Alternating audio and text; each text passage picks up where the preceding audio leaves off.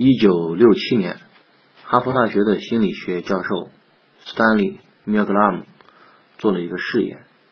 他随机找了一百六十个互相不认识的人，寄给他们一封信，然后信上写下了一个大家都不认识的远在波士顿的一个股票经纪人的名字。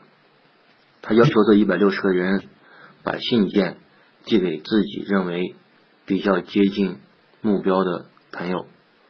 然后让他的朋友收到此信后，也是一样发给最接近目标的人。过了多久，绝大多数信件在经过五到六次中转之后，都到了那位股票经纪人的手里。据此，他提出了著名的六度分割理论。六度分割理论说的是什么呢？两个互相不认识的人，最多通过六个层次就能建立联系。譬如，如果你想认识美国的钢铁侠伊隆马斯克，最多通过六个中间人的介绍，你就可以链接上。六度分割理论告诉我们什么道理呢？就是我们地球上所有的人都是互相连接的，互相之间在大家意识不到的层面彼此影响。这种连接和影响，用蝴蝶效应的话来说的话，就是你在大西洋扇动下翅膀，就会引起太平洋的一场海啸。我们的互联网。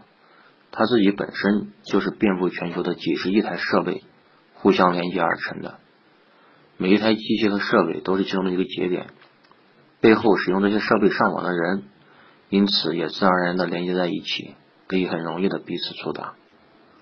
所以互联网的本质是开放和连接，连接越多人越有价值。当年法国政府搞了个独立于世界互联网的国家网，啊，本地不开放。不与外部其他国家网络连接，结果它的价值就大大打折扣了，发展的很缓慢，最终不得不宣告失败。还有一些公司呢，以前拿出来的解决方案是搞个中心服务器，然后以这个服务器去支撑几十台终端设备的上网，这样的集中式方案也被历史淘汰了。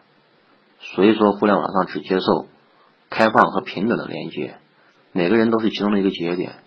你可以快速方便的连接到世界上任何一个人。有了互联网，甚至我们需不需要这个六度的连接就可以连上了。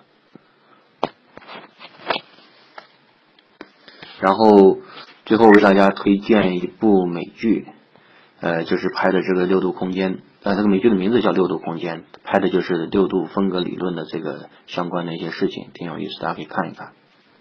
好了，今天的分享就到这儿，谢谢大家收听。